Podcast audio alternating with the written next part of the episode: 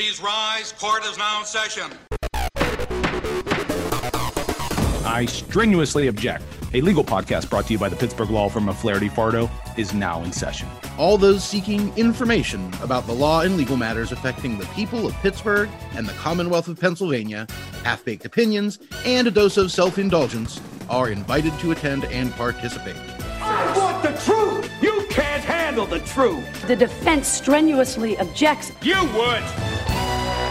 Call the first witness. Welcome to I Strenuously Object. Today's quick shot episode is an Allegheny County tax assessment update and also our introduction of a new interview segment, Answer Me These Questions 3. You know, as in, who would cross the bridge of death must answer me these questions 3. Uh, the other side, he see. So today I'm going to pepper uh, partner Nicole Amick with uh, some loosely enumerated questions to seek out the latest uh, information on the CLR and the, the current state of the STEB ratio in Allegheny County, uh, what's happening with the assessment backlog, and how long the wait times should be for people with, you know, waiting for hearings or people who've had hearings already and are wondering when they're getting a result. So now, without further ado, let's let's get into the five questions. Three questions. Three questions. He who answers the five questions. Three questions. Three questions may cross in safety. Three questions. We're going to bring in the queen of tax appeals herself, Nicole Amick. Good morning. I'm glad that that nickname continues to follow me here. no more so than is merited, Nicole, I promise.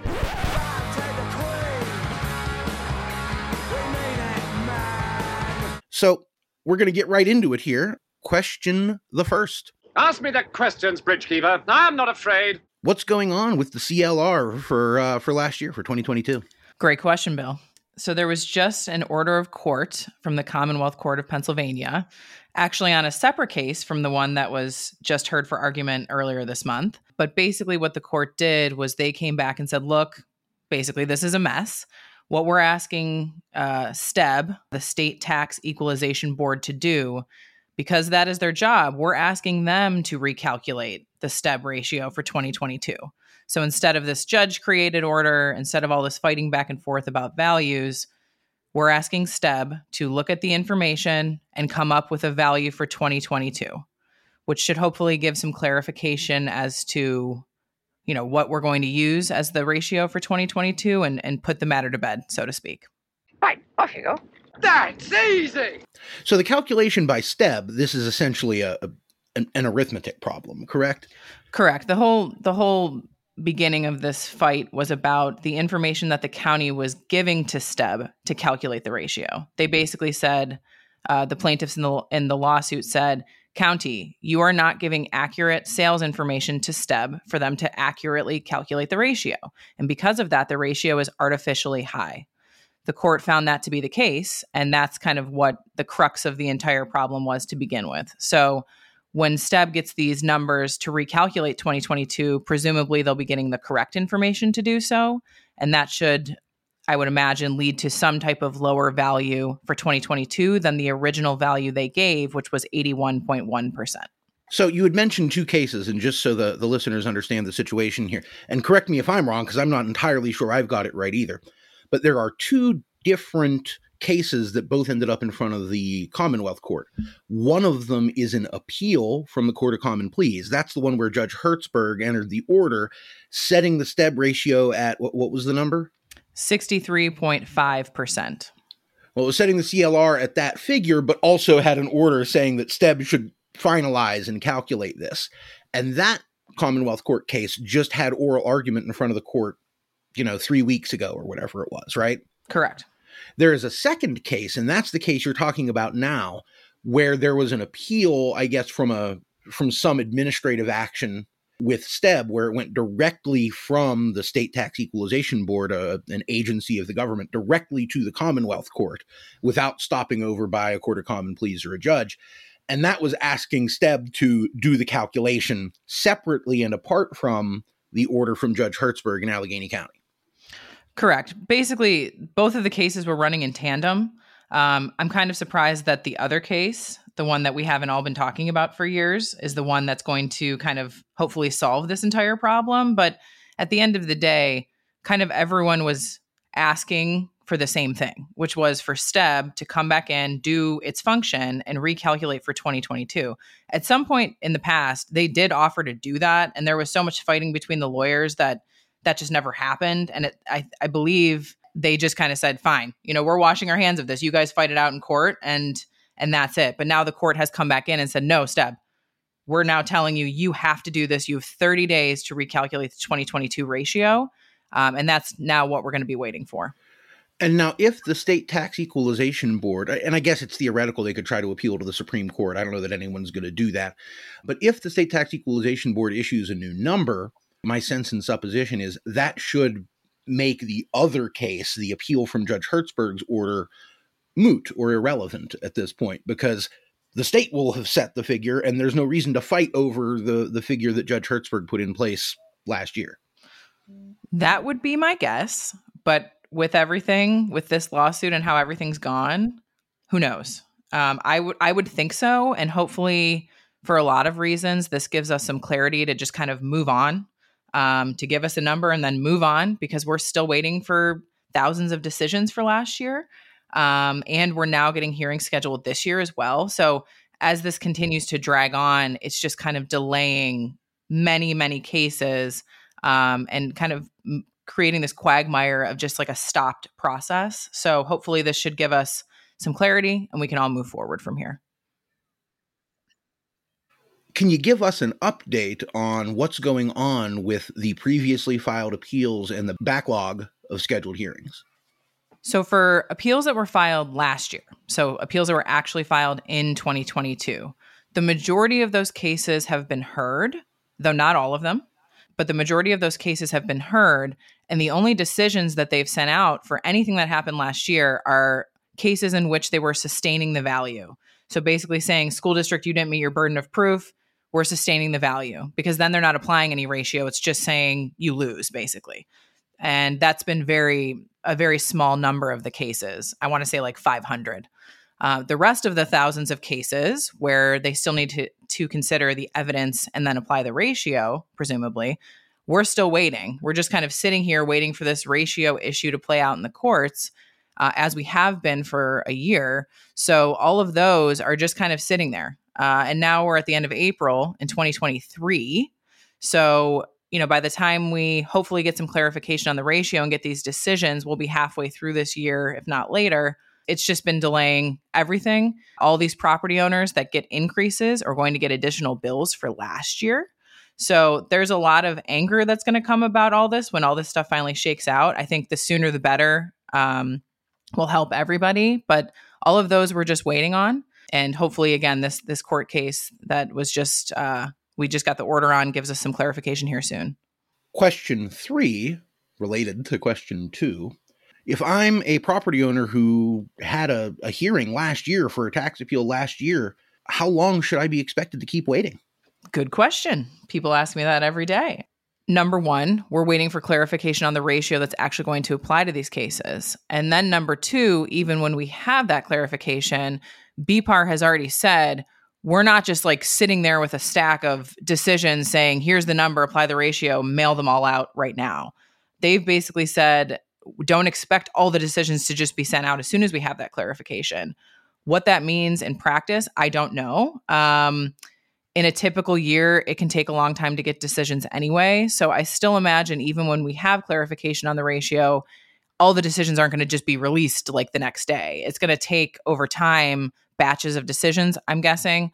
So hopefully by the end of the year is what I've been telling people. Hopefully by the end of the year, we have all these decisions. Hopefully sooner than that. But I think that's kind of the only real benchmark I'm comfortable giving right now. Can't, can't you just wave your royal scepter or issue some sort of edict from your, your throne on high? People keep asking me, and I'm like, I can't do anything. I have no control over what BPAR does. Trust me, I don't like sitting here waiting for all these decisions either. Um, but yeah, that's that's kind of where we are. Um, now, everyone has 30 days to file an appeal of that decision. Obviously, when it's received, regardless of when they get it, uh, and any appeal that gets filed for a 2022 decision, even though we're in 2023, is obviously going to preserve your right to challenge that year as well. So I think we're going to have a lot of appeals down the road here that involve multiple tax years at the end of the day. All right, we're going to shift gears a little in question four and, and focus on the 2023 tax year. Um, there's been some prior. This is a, a prologue to the question. Uh, we have previously gone on on these uh, these airwaves or whatever you call them in, in podcast land, and told people that this year, 2023, was perhaps the best year ever for them to file tax appeals. The time for owners to file their appeals has come and gone. But my question now is: the normal process in prior years, in most years, normally what happens is people buy a house, the school district sees how much they paid for their house, and the school district appeals. With this year being a little bit weird uh, as far as what the CLR is and, and what the sale prices are, my question is how many appeals are the schools filing this year? The appeals have cut down. Uh, I want to say they're about half of what was filed last year. An interesting thing that some of the school districts have done is they have actually gone back and appealed 2022 as well. So, property owners who normally would only be dealing with a 2023 appeal because the appeal period after which they bought the house was only open for that year are now dealing with a multiple year appeal, uh, some of whom owned the property for a very short period of 2022. So, that's kind of the the other side of this litigation that's not helping property owners because um, I was just talking to someone yesterday that bought like December 27th, 2022. And they are dealing with a, both a 2022 and 2023 appeal, even though they only only owned the property for five days of 2022. Wow! So that's kind of the the other side of that. But certainly there were less appeals filed than normally. And it, in reviewing a lot of potential cases, in many situations, the increases being sought are less than what they have been in past years, obviously, just because the ratio is lower now. So I think the implications generally from these appeals will be less than what they have been. But again, we're now dealing on the flip side of that with people that are fighting multiple tax year appeals for uh, certain time periods they didn't even own the property. So good and bad. I think all of us expected some decrease in the number of appeals that were filed this year. Um, to me, the, the, the number being about half of what it had been is actually more uh, school uh, school appeals than I would have anticipated, given what the CLR is for this year and what we expect it to be for last year. I agree, but again, I think because I've been talking to a lot of people, obviously reviewing potential cases. I've been turning away a lot of people because the increases being sought are relatively small. So, you know, I try to give people a pretty honest uh, cost benefit of hiring a lawyer and looking at what the increases are going to be. So, in past years where I would often look at cases for relatively small houses, they're looking at $3,000, $5,000 a year in tax increases. Now it's 500, 700, a, a relatively, you know, small amount at the end of the day. So I think the actual net profit from the the appeals for the school districts has gone down. I think they're trying to file as many appeals as they can though for that reason. Fifth and final question before we let the queen off the hook here. What's your favorite Will Ferrell movie? See, I thought you were going to ask me about the Bills draft pick last night. So I was doing some research this morning. Um, they they did go tight end. It was pretty surprising. Um, but anyway, my favorite Will Ferrell movie. God, that's a really hard question. Uh, I've found myself in a bit of a Will Ferrell YouTube SNL old skit black hole recently, which is a fun black hole to be in. And if Bruce Dickinson wants more cowbell, we should probably give him more cowbell. Say, baby. It just depends on your mood, right? Like Elf is your favorite Will Ferrell movie in the Christmas time. I love you. I love you. I love you. Gotta love Step Brothers, Anchorman. I mean, that's tough, Bill. I don't know. I can't pick one. It's like f- picking your favorite kid. I, I love all my children. Yeah, exactly. I mean, which which which for the record, with with my body type, is how I typically answer what my favorite food is. I love all my children. There you go. Yeah, I can't pick one, Bill. That's a good question, though. I'm going to think about that. Maybe next time I'm on, I can give you a concrete answer. All right, we'll have a follow up, but I do then have one bonus question for you. Why male models? so why male models? Male models were genetically constructed to become assassins. I say that all the time when my kids answer me with some ridiculous answer, and I just look at my husband and say, "But why male models?" That's that's another one, Zoolander. I mean, gosh, you're bringing them up. I got to really think about this question. It's such a good movie. I was just saying I want to watch. Oh, Zoolander's the like worst. Two days ago. It's top five of my favorite movies of all time. It's so good.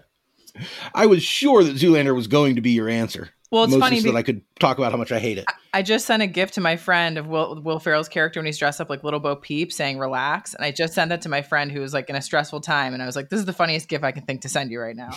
And that will do it for today's episode of I Strenuously Object. If you have any feedback for the podcast, any any questions about the tax appeal process or anything else, uh, one, visit the website. That's pghfirm.com, which is the website for your humble law firm of Flaherty, Fardo, Rogel, and Amick. You can email the podcast at iobject at pghfirm.com. Uh, we are on Instagram. That's I Strenuously Object Podcast. And until next time, some parting advice. Welcome to your relaxation time. Let this wonderful 80s classic soothe you. Just a nice, warm, happy time. Nothing to worry about at all. Just relax.